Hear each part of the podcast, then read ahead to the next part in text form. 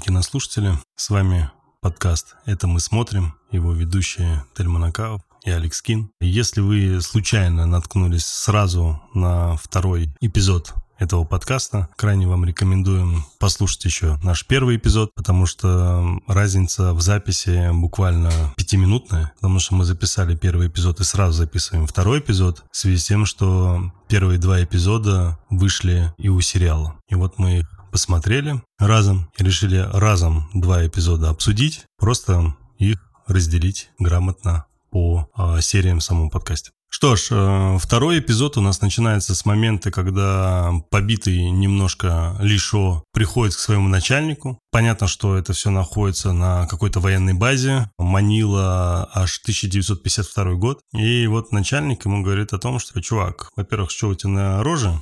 С чего вдруг это все случилось. И опять в очередной раз флешбэк, что-то как-то... Причем слишком... такой неразборчивый. Я даже такой, что? Какая-то драка пьяная в баре, кто с кем дерется. Зачем это вставлять, если вы сами не понимаете? Короче, Жесть какая-то. ну, повторюсь, всегда есть чему придраться. Кучи все очень было. киношно, все очень красиво, но из этой всей истории мы узнаем, что он прям добропорядочный там товарищ, который заступается за женщин, собственно, из-за чего ему не важно там национальность или еще что-то. Он заступился за бедную Вьетнамку? вьетнамку, да. И в очередной раз там комментируя что-то, ну, я смотрю, ты там как свой отец, выясняешь, что у него еще... Батя. Отец тоже был каким-то военным, но он сейчас бухает по-черному, по всей видимости, после Второй мировой. Что там еще могло быть, да?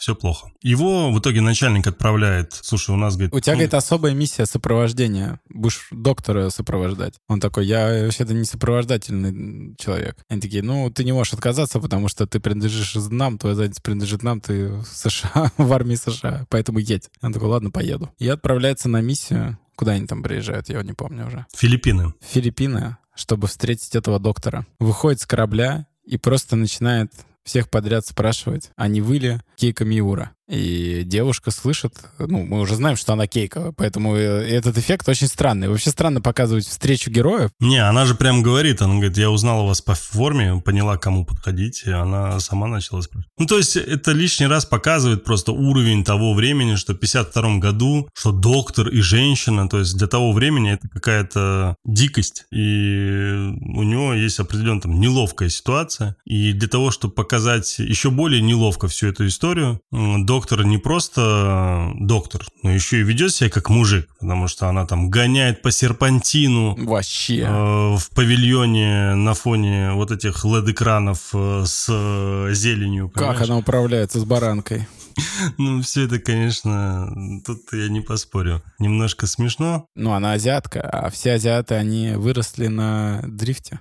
да? Поэтому, ну, конечно, Какой ты в расист. смысле, это никакой не расизм. Они все живут очень много рядом с горной местностью. Ты не смотрел, что ли, это Ниш ЛД? Конечно, смотрел. Ну, так это правда. Ну, прям они любят гонять. Это их фишка. Японцы. Да. В 52 году. После Второй мировой войны, после того, как разбомбили Хиросиму и Нагасаки, они такие, а давайте не начнем дрифтить.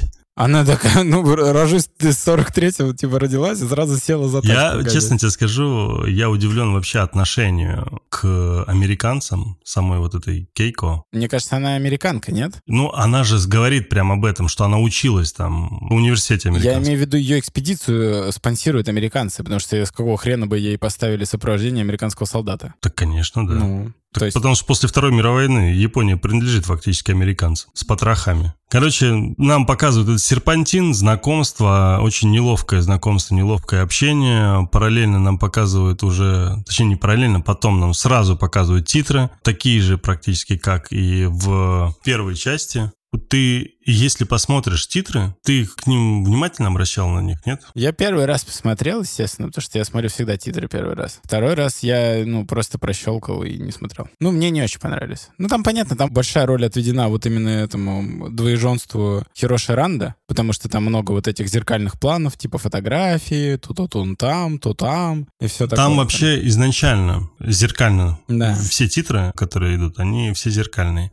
И там даже карта, которая у него была на стене, даже она в виде зеркала. После этого там зеркально показываются документы монарха, разные засекреченные. Сам логотип монарха Сам отзеркален. логотип монарха. Потом показываются семьи уже разные, что Хироши тут э, с пацаном, с супругой, тут он с дочкой, с супругой, и все, опять же, это все зеркально. Потом крупным планом его фейс тоже, и потом уже начинаются следы Годзиллы, потом вот этот... Хвост Годзиллы. Не-не-не, вот эта трещина в земле. Ну, расщелина? Да, да, Из да. этой, из полуземли? Да, да. Потом, собственно, уже, опять же, там его фотографии, еще там что-то, вот эти паспорта, даже как ключница открывается там в одном месте, в другом месте. Ну, то есть еще там календарь, я помню, тоже был зеркальный, и там в одном показывает 1952 год, а в другом показывается на другой стороне 2015 год. То есть и таким образом титры нам уже с самого начала говорят, что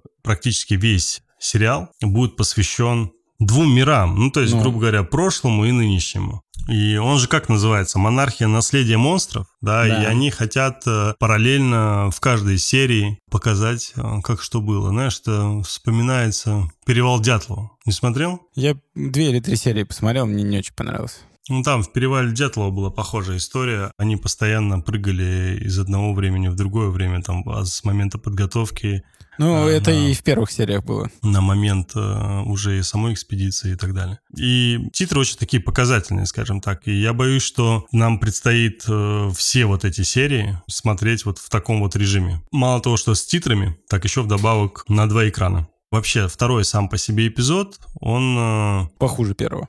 Ты знаешь, я не могу сказать, что он похуже, он просто более линейный, что ли, и менее интересен. Там вот нет э, какой-то явной интриги. То есть Вообще, да. ощущение, как будто, ну, она типа есть на фоне где-то, но она слишком очевидная. Да. А в первой, да, было, конечно, побольше интриги, это правда. Здесь весь хронометраж серии, второй, в принципе, можно уложить в последние, не знаю, 10 минут. Потому что то, что до происходит, ну, это вообще какая-то непонятная... Ну давай тогда история. быстренько пробежимся. Ну, давай быстренько Нам пробежимся. показывают э, сначала шоу показали, А. все, потом вот этот серпантин. После титров нам показывают Токио 2015 года. Мы возвращаемся опять в эту историю там с Токио. И проснувшись, опять обращают на внимание на монарх, на сумку. Идет вроде как к себе на работу, и явно видно, что он решает там, не, не пойду сейчас на работу, хочу что-то пойти в кабинет отца еще раз. Непонятно зачем, что он там хочет, зачем он хочет, что его туда повело, душа, я не знаю, что там случилось с ним. Ну, как-то ему явно неспокойно. И он, посмотрев на все это дело, ну, нет, все, как, как мне все надоело, и разбрасывает все к чертям, смотря на свои фотографии с отцом, которые у него стоят на столе, которые он понимает, что здесь фотографии у него одни, а в другом кабинете у него, по всей видимости, другие фотографии. Может, их два, этих Хироши Ранда? Почему?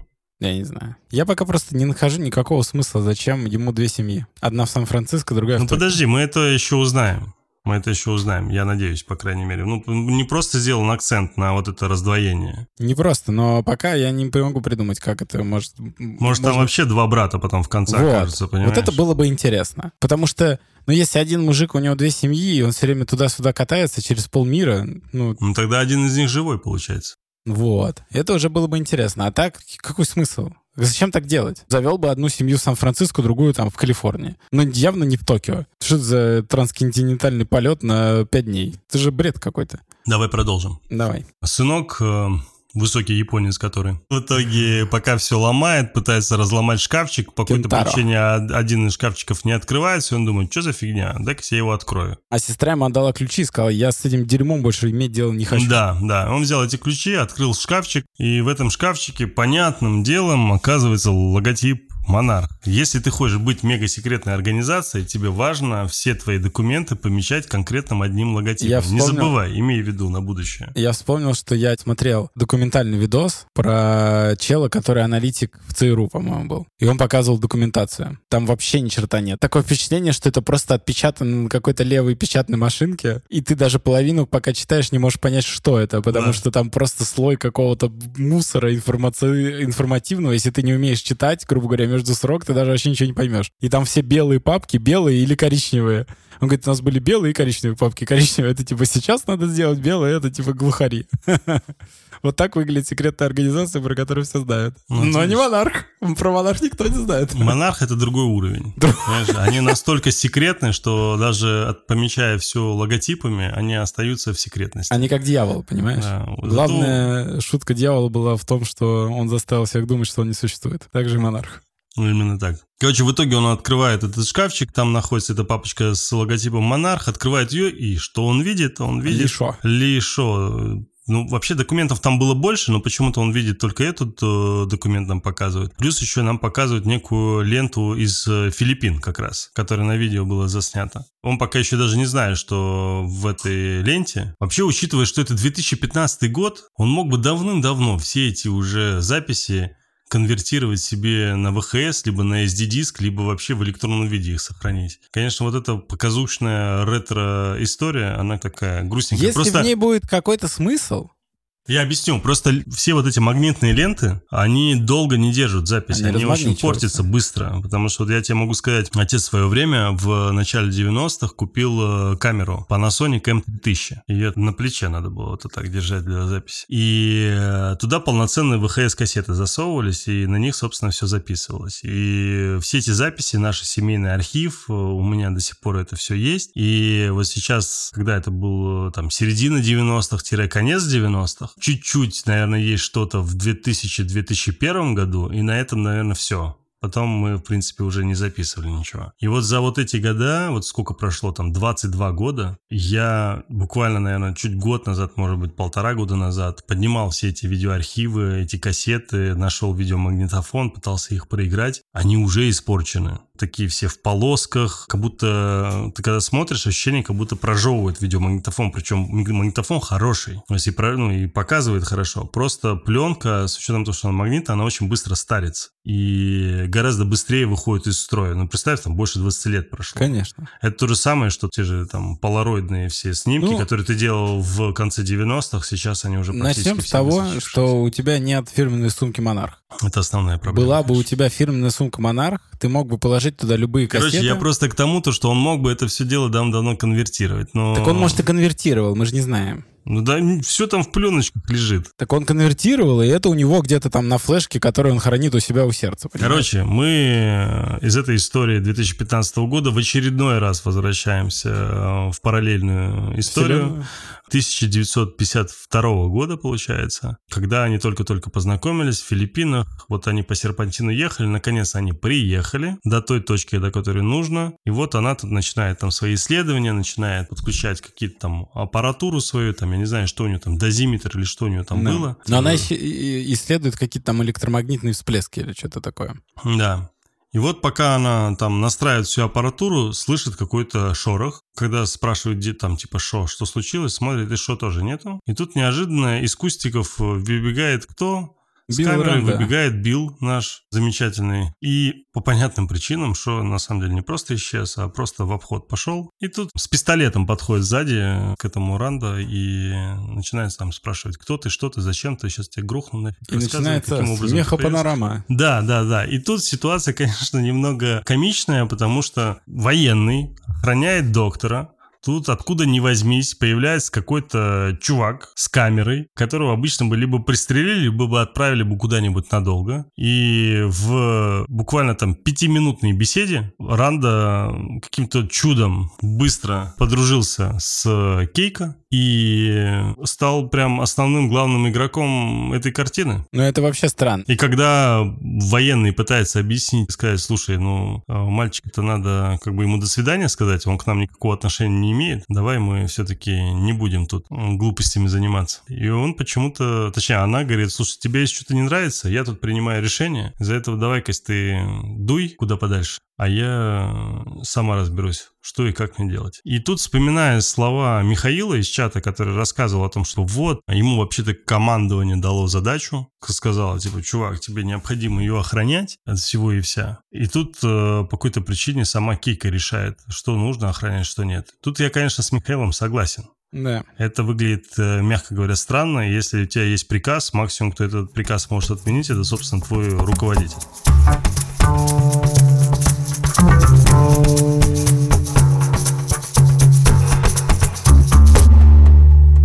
Смотрел, кто сценарист первой и второй серии. И кто? И различаются ли они. Это Крис Блэк. Так. Не различается. Да, он, Ну, я тебе больше скажу, не только сценарист, он еще и продюсером, по-моему, там заявился. А интересно, что они вместе с сценаристом третьей серии, которого зовут Эндрю Колвилл, они работали на Severance, тоже были сценаристами. Интересный факт.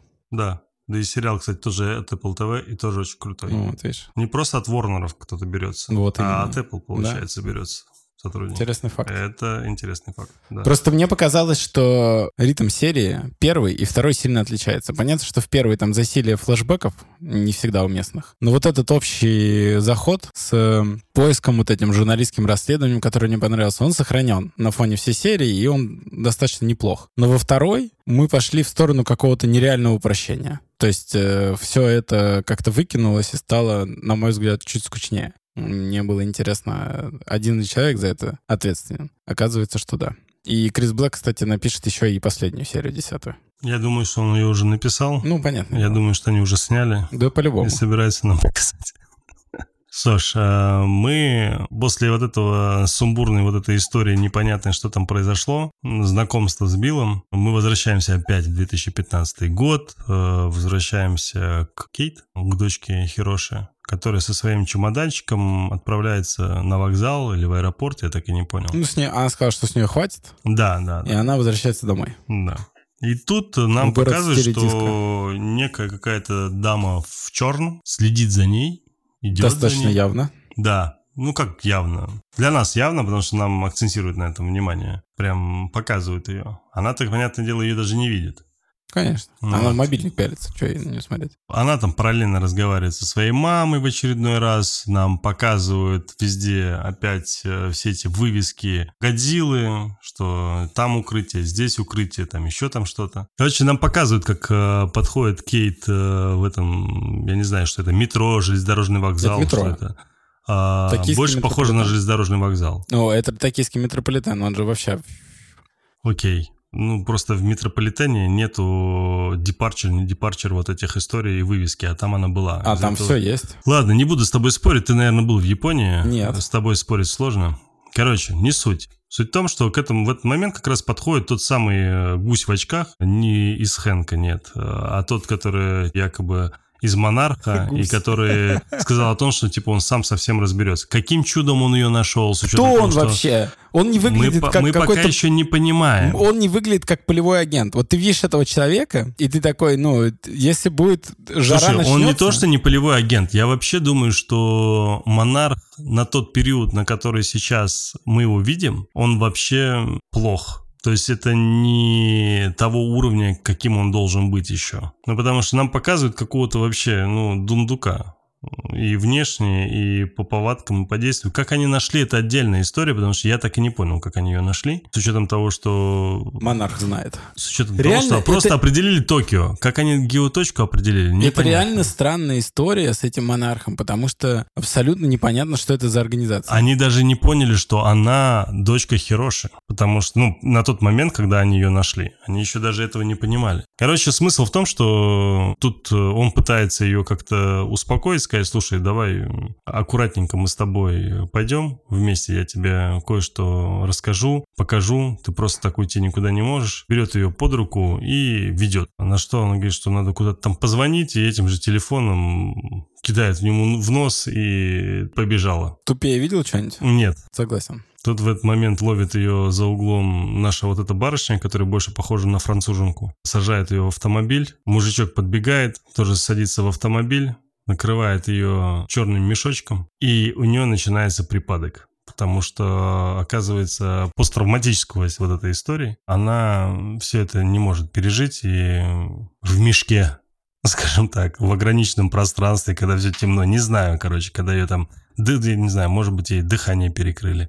Короче, у нее началась эта паническая атака, она начала бить, кричать, орать, и довела все до того, что в итоге вырубила водительшу, француженку. Французский э, спецагент. И машина переворачивается, врезается. Она единственная по какой-то причине хрупкая дама, Она была не пристегнута. да, да, остается в живых. Ну, они все остаются в живых, просто она быстренько выбегает, те пытаются ее догнать. Это в Токио, где... Короче, вот это все очень, очень прям смотрелось... Реально, я смотрел, как будто просто другой сценарист. Вот этот был такой, ага, хитренько все построил здесь, интрижки. А тут какой-то бред вообще. Даже по-другому не назвать. Я уже сидел и такой, а, вот это тот сериал, который я ждал «Монарх», что будет. Типа не первая серия, а вот это.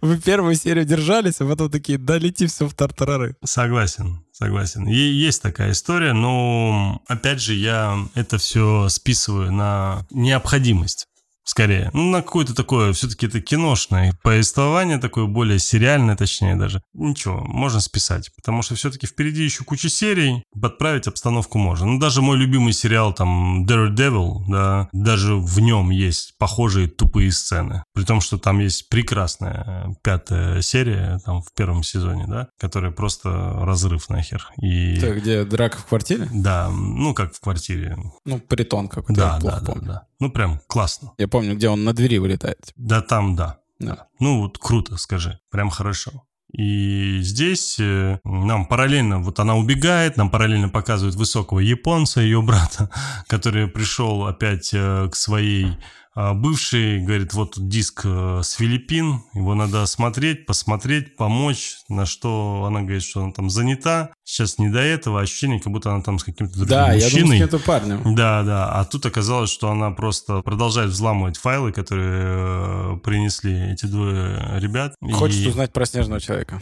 по всей видимости. А кто и, не хотел бы? И куча документов раскрывает. Продолжает, точнее, расшифровывать. И пока это все происходит, параллельно нам показывают, как эта девочка наконец-таки пришла к ментам. Вот ее там ограбили, пытались там что-то с ней сделать. Э, паспорта ну, нет, телефона нет, ничего нет. Мент ей не верит. Предлагает обратиться в э, консульство. То есть так американцы видят японскую полицию, получается? Потому что японская полиция это такая, где произошло происшествие? Так, здесь, оп, оп, у нас тут миллиарды камер, смотрим, что произошло, ага, вот вы ударяете, бежите, вот она вас ловит, сажает машину, ну, ну все понятно, вы сидите здесь, сейчас мы вызываем спецбригаду, их ловим и сажаем в тюрьму. Ты точно был в Японии, да, в Токио конкретно? А что, ну там все знают, что в Токио самое большое количество камер в мире. Да ты что? Угу. Поэтому там, наверное, все на замки закрывается который можно взломать. Я тебя, тебя понял, но я-то тебе сейчас говорю про конкретную историю. Да понятно, понятно, понятно.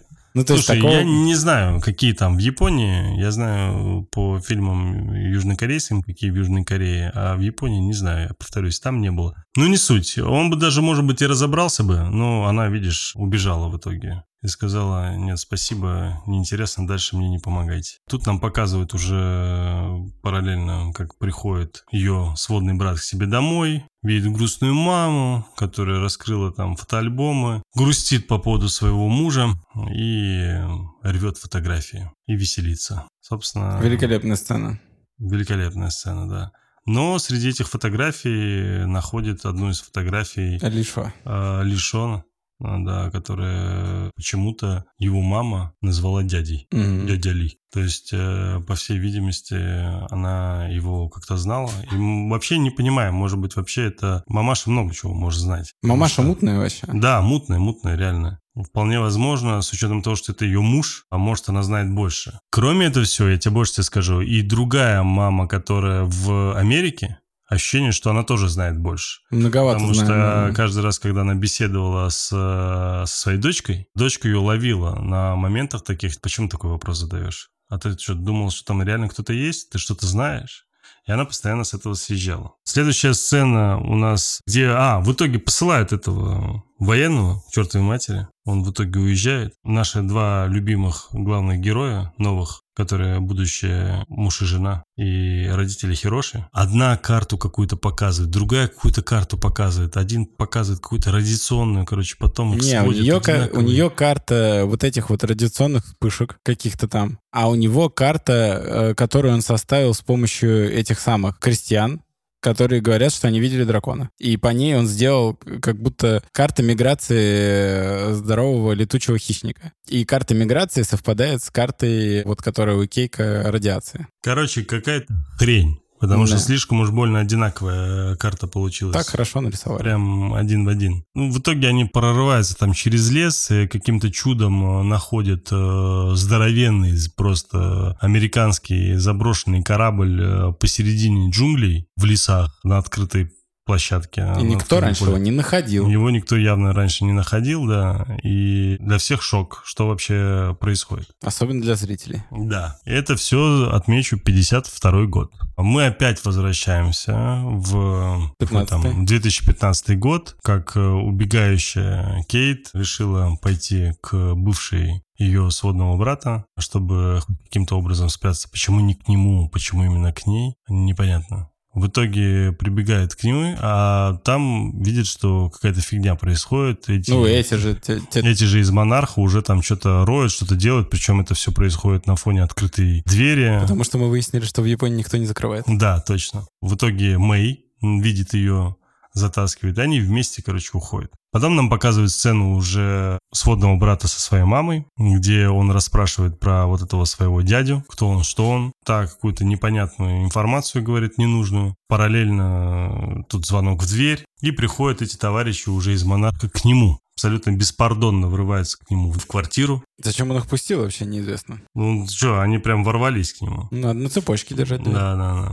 И начинают спрашивать про какие-то файлы, еще там что-то. И тут выясняется, что эта француженка, оказывается, разговаривает на японском. Мама включает какого-то тайного агента, всяческим намеком говорит, да-да-да, ты типа иди. Мама точно тут непростая. Да, да, да, да, потому что она тут неожиданно из какой-то лохушки превратилась. Которые в- тарелки разбивают. Она Да, такая, да, двое да. потенциально вооруженных людей, сейчас я тут проверну аферу века. А тут вручает ему фотографию и говорит, давай, дуй. Очень странно, еще с таким, знаешь, проникновенным взглядом. Короче, в итоге он типа, сейчас принесу документики. Фью. И смывается. Такой, такой прям мув из хайджека. А, в этот момент один из этих мужичок из монарха замечает фотографию Хироши. Да. И тут он его узнает, и мы не понимаем, кого он узнает, кого он увидел, что это такое, что это обозначает. Ничего не понятно. Это его любимый азиатский актер. просто. Дальше начинает обыскивать э, квартиру, находит сумку с логотипом монарха. Да, она у любого есть. Но сто процентов. Но нет никаких материалов, документов, э, никаких вот этих э, файлов. Так вот они зачем маркируют эти вещи. Если ты у них украл сумку, ну, они найдут тебя и узнают по маркировке. Откуда у тебя сумка монарх? Ты же не можешь Да, это eBay вообще купить. сумка, она там везде. Первая, вторая серия, по-моему, больше про сумку. Это как кейс из криминального чтива. Мы возвращаемся в 52 год. Нам показывают этот корабль, и как эти два чудика решили... Вот у меня вопрос. Лоутон, да, это называется корабль? Да, USS Лоутон. Зачем идти внутрь корабля? Мы же потом понимаем о том, что он служил на этом корабле. И Мгм. помнишь, когда они даже по лесу шли, а- она спрашивает, а почему вы решили этим заняться? Он говорит о том, что я кое-что видел, и я не считаю себя идиотом, не считаю себя человеком, который, типа, там, сошел с ума. И я хочу подтвердить себе, что я не сошел с ума. Хочу доказать себе, что я видел, что это правда. И поэтому я начал искать. Вот сейчас, найдя там тот же корабль, он пытается себе доказать, что да, этот монстр существовал. Но явно монстр не прячется в корабле. Он чуть больше корабля. Я не понял в итоге, где он прячется. Я вообще не понял, что для него этот корабль, для этого монстра. Ну просто Как, как зачем он ты вообще идешь... сквозь металл понял, что там живые люди? Э, Смотри, то есть... Ты просто сейчас забежал вперед, потому что давай вот это быстренько закончу. Значит, они заходят в корабль, ходят по кораблю, в итоге он ищет конкретную каюту, находит эту каюту, находит конкретный чемоданчик или не чемоданчик, сундучок, да, и в этом э, сундучке Кепка он монарха. находит ту самую кепку, которую мы видели в первой части, которая там в 59 году он все еще носит, и она тоже подходит к этому сундучку и видит, что надпись Ранда, его фамилия. И она в этот момент понимает, что все, что он говорил, это реально с ним случилось, и это случилось тогда, когда напали как раз-таки на этот корабль, что он единственный, выясняется, что он единственный выживший после нападения. И вот он пытается добиться э, правды, понять, что же тогда произошло, кто же это был. Вокруг всего этого они дальше пытаются понять, что в этом корабле такого, что здесь находится, дальше по нему ходят. Упал за борт? Как он выжил? Ну, мы этого не знаем пока. Понял. Параллельно нам показывают как раз-таки шоу, который вроде как уехал от них и забыл уже. И тут он видит некие какие-то гейские волны в облаках. И такой, мне туда. Врубает магнитолу свой любимый трек. Радиационная Это Village People YMCA. Да, радужная, э, очень красивая.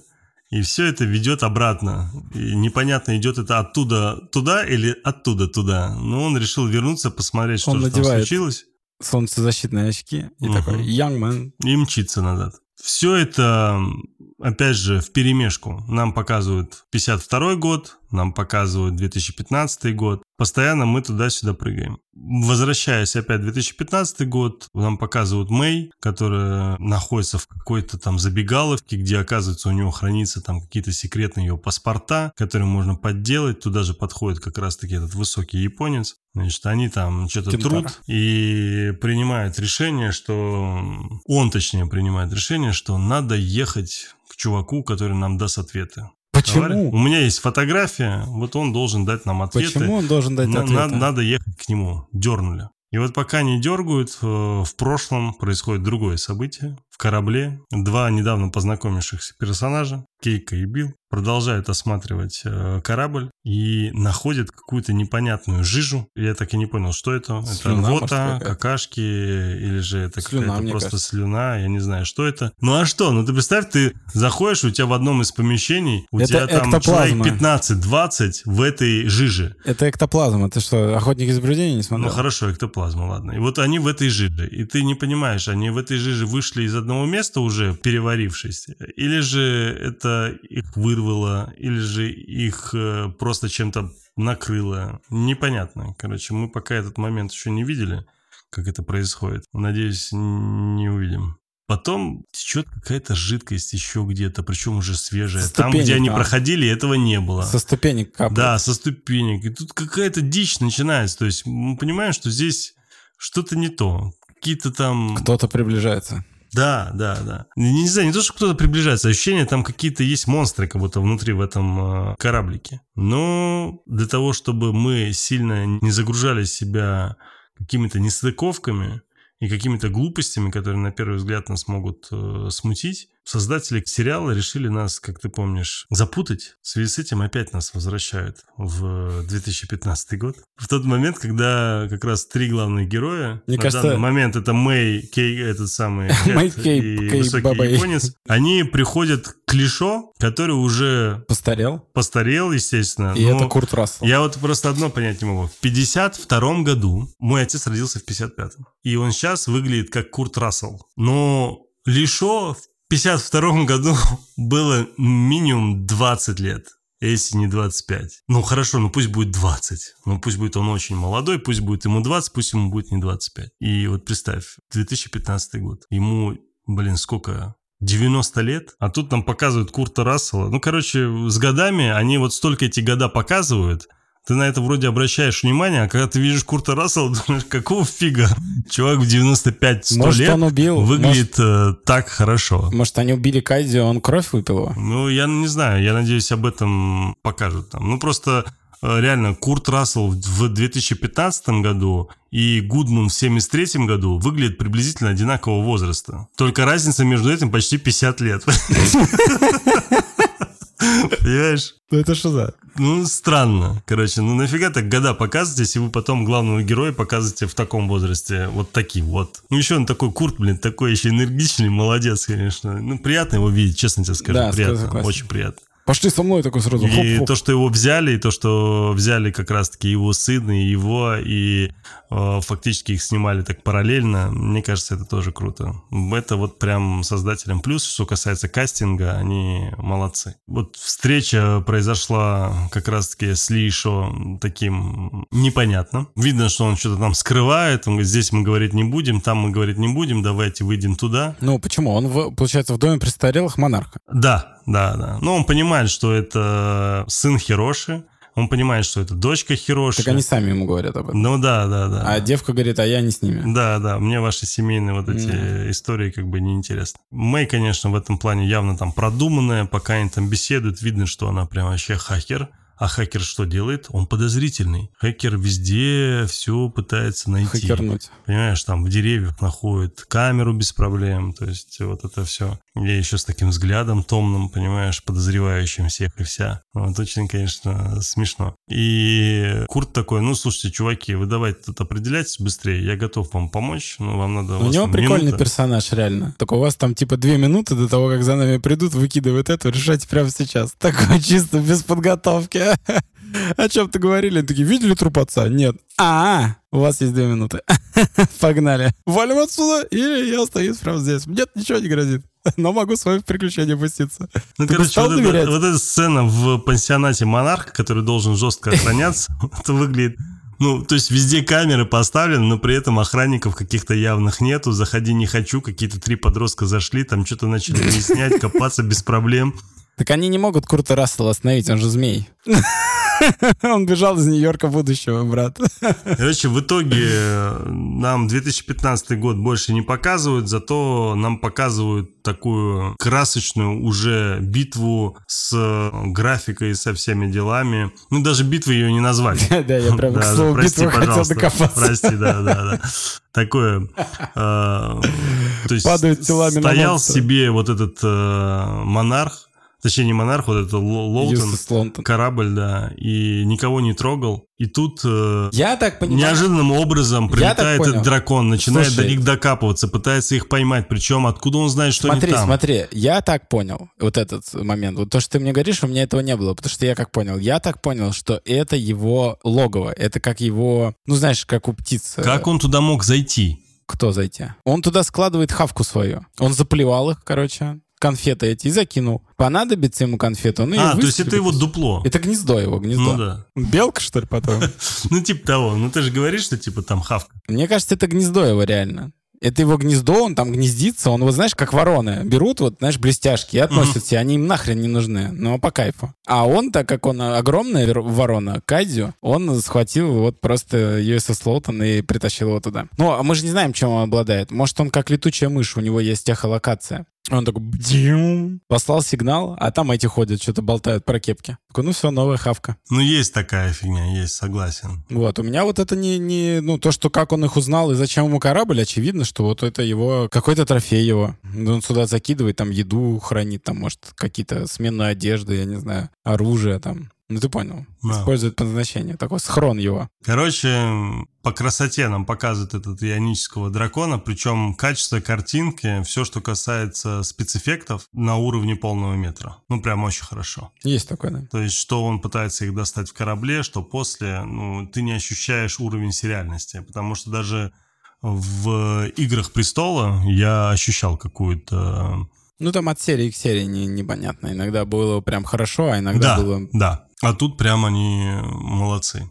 Ну, то есть вот в среднем серия получилась хорошая, вот прям в среднем. Есть много к чему можно придраться. Лично я, наверное, эту серию оцениваю на семерку. Но, с другой стороны, даже оценив ее на семерку, я все равно поставил 8, потому что общий задел, общее настроение и то, куда все это идет, мне это интересно. И вторая серия... Во-первых, она могла отрубить интригу, да, она могла мои какие-то ожидания сразу убить, и после второй серии... Бывают такие, знаешь, какие-то там сериалы, когда ты смотришь, и первая серия вроде хорошая, а второй вообще отрубает всякое желание смотреть дальше. Бывает такое, это правда. Да, здесь э, даже с учетом тех ляпов, которые которые есть, которые там озвучил Михаил, и ребята еще там в чате тоже.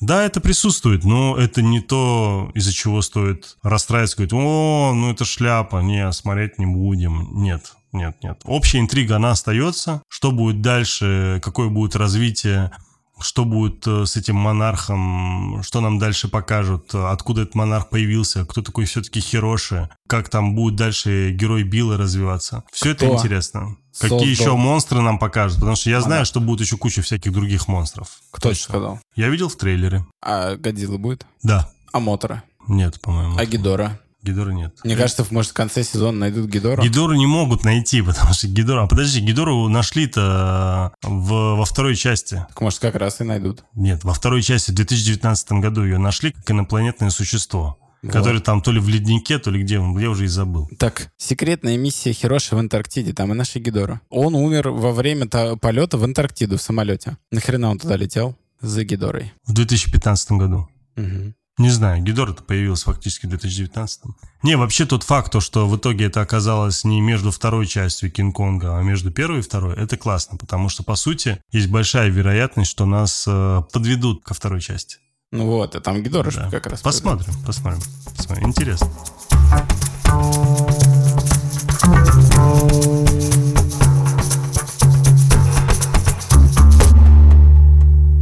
Я поставил 6. Сильно. Я уснул, пока я смотрел. Теперь понятно. Короче, там был реально момент очень-очень скучный. Вот до встречи с Куртом Расселом смотреть было невозможно. Вот эти вот серпантин туда, серпантин обратно, я развернусь, все на сложных щах. Это какой-то вышел этот Билл, он в первой серии был нормально играл, здесь он стал клоуном-придурком каким-то со сложным прошлым. И все это, ну, как-то подано очень рвано, туда-сюда прыгает, это бегает абсолютно шизово, эти приходят, какие-то недомолвки. Я смотрю и такой... бжум, бжум, бжум, бжум. Не, с одной стороны, вроде как прикольно, что показывают два времени, с другой стороны, это уже начинает поднаедать. Да. И если это будет все 10 серий, так, ну, это будет тяжело смотреться, конечно. Потому что ты постоянно в напряжении, ты постоянно путаешь, когда что было, и Для меня главная ты прям проблема... должен быть жестким фанатом Годзиллы для того, чтобы уследить за всей этой историей. Для для меня проблема еще вот то, о чем я говорил в первом эпизоде подкаста. Мне не нравится, что они пошли таким путем, что история 2015 года линейно идет, да, Э, ну, горизонтально двигается, а история из прошлого, она прыгает Она туда-сюда. разными, да, да, разными. И получается, что нам дальше покажут? Не-не-не, я, нет, учитывая титры, там же показано 1952-2015. И в первой серии нам показали 73 год, и нам показали 59 год. 73 год для того, чтобы объяснить существование этого пакета в нынешнее время, ну, этой сумки. А 59 год нам показали для того, чтобы сразу объяснить, что случится с э, бабушкой. Но зачем? Не понимаю. Пока еще не понимаю, но я думаю, что... Ты же смотри, ты мог в первой серии показать, ну, вот этот сегмент 52-го из второй серии. Ну слушай, зачем тогда в фильме «Необратимость» нам сначала показывают изнасилование и чуть ли не смерть главной героини, а в конце фильма нам показывают, как она жила, и все у нее было хорошо, и оказалось, что она вообще была беременной. Ну, то есть э, есть какой-то в этом смысл, наверное. Я думаю, что и здесь... э, Ты сравниваешь э, глубокий драматический фильм сейчас с сериалом про Кадзю? М, Я понимаю, к чему ты сейчас эту претензию предъявил. Я просто думаю, что ребята, создающие этот проект, видно, что заложено что-то. Ну вот я скажу, вот мы посмотрели две серии. Ты поменяй местами, ну, вторую параллельную линию, ни черта не изменится. Ну вот, например, если бы тебе Кейка и ее ребят показали в первой серии, то, что показали во второй, а во второй показали то, что показали в первой, ничего бы не изменилось, как мне кажется. Не понял все равно. Вот то, что они показали про то, как они приехали в Казахстан, и она умерла от э, Орды этой, это можно было пихнуть в любую серию. Там смысловой нагрузки ноль. Ну, она нужна в первой серии для того, чтобы ты уже, смотря вторую серию, уже понимал, что ее все равно она умрет. Но зачем мне это?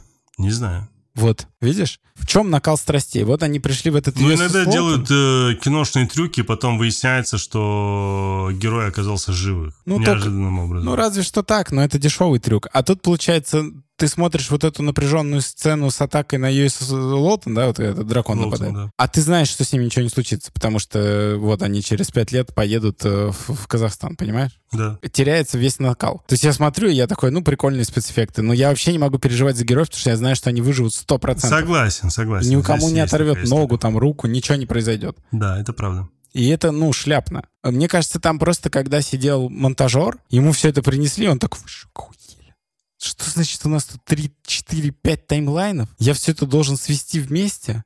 Какая логика повествования? И он просто, ну, он такой, блин, ну вот так сделаю. Нормально? Они такие, ну, вроде норм. Я думаю, что эту историю можно будет нам оценить под конец, когда мы все серии посмотрим. Согласен. Но я надеюсь, не будет вот этого вот прыгания. Потому что зачем оно?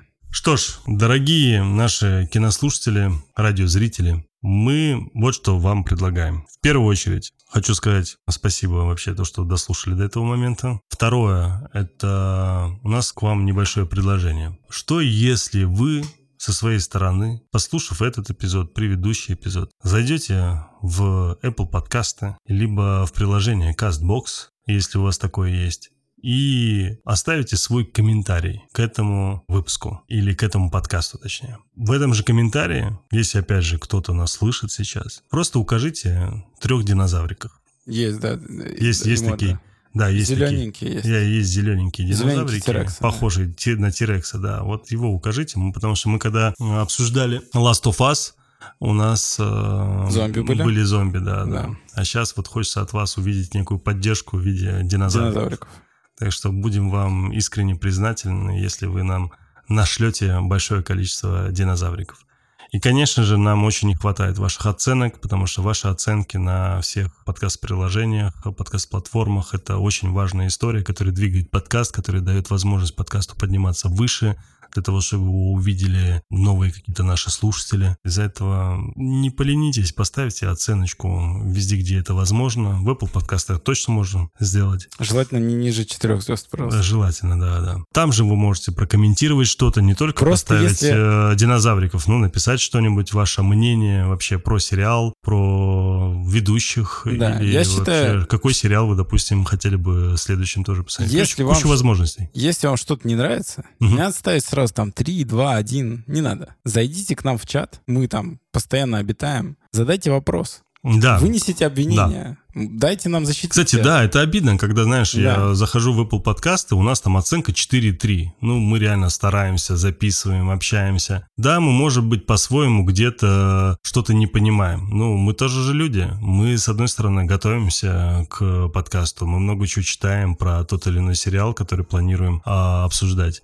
И когда кто-то говорит, вот там, вы там не шарите, ну, мы не говорим, что мы профессионалы в этом сериале. Мы просто его обсуждаем и изучаем вселенную того или иного сериала вместе с вами. И мне кажется, это же в этом главная такая крутая штука. И если у вас есть какие-то комментарии, вы считаете, что мы там в чем-то оказались неправы или какую-то глупость сказали, Никто не мешает. Зайдите в описание подкаста, найдите наш канал. Там же есть еще и ссылка на чат. Вы можете, во-первых, подписаться на канал, если вам понравилось. Если не понравилось, хотя бы зайти просто в чат и высказать свое мнение. Тельман такой, Саша такой. Все очень плохо или наоборот, все очень хорошо. И вообще продолжайте в том же духе. Собственно, ваша поддержка, я не просто так это сейчас все долго вам рассказываю, ваша поддержка реально нам очень-очень важна. Да, так что чем больше поддержки, чем больше оценок, комментариев, вот этих вот тирексов, тем больше шансов, что мы будем записывать для вас новые-новые эпизоды. Что ж, дорогие кинослушатели, спасибо вам огромное, что вы были с нами.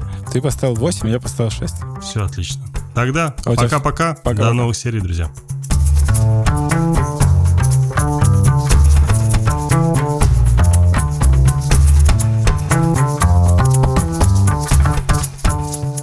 Это мы смотрим. Ваш проводник в мире любимых сериалов. Спасибо, что слушаете эпизод до конца. Подкаст «Это мы смотрим» доступен на всех подкаст-площадках. Ждем ваших отзывов и комментариев в социальных сетях. Все ссылки в описании. Подкаст «Это мы смотрим» сделали для вас ведущие Александр Кин и Тельма Накавов. Звукорежиссер Иван Петров. Графика Софья Егинова. Продюсер Сергей Епихин. Подкаст «Вселенная Бердикаст» 2023 год.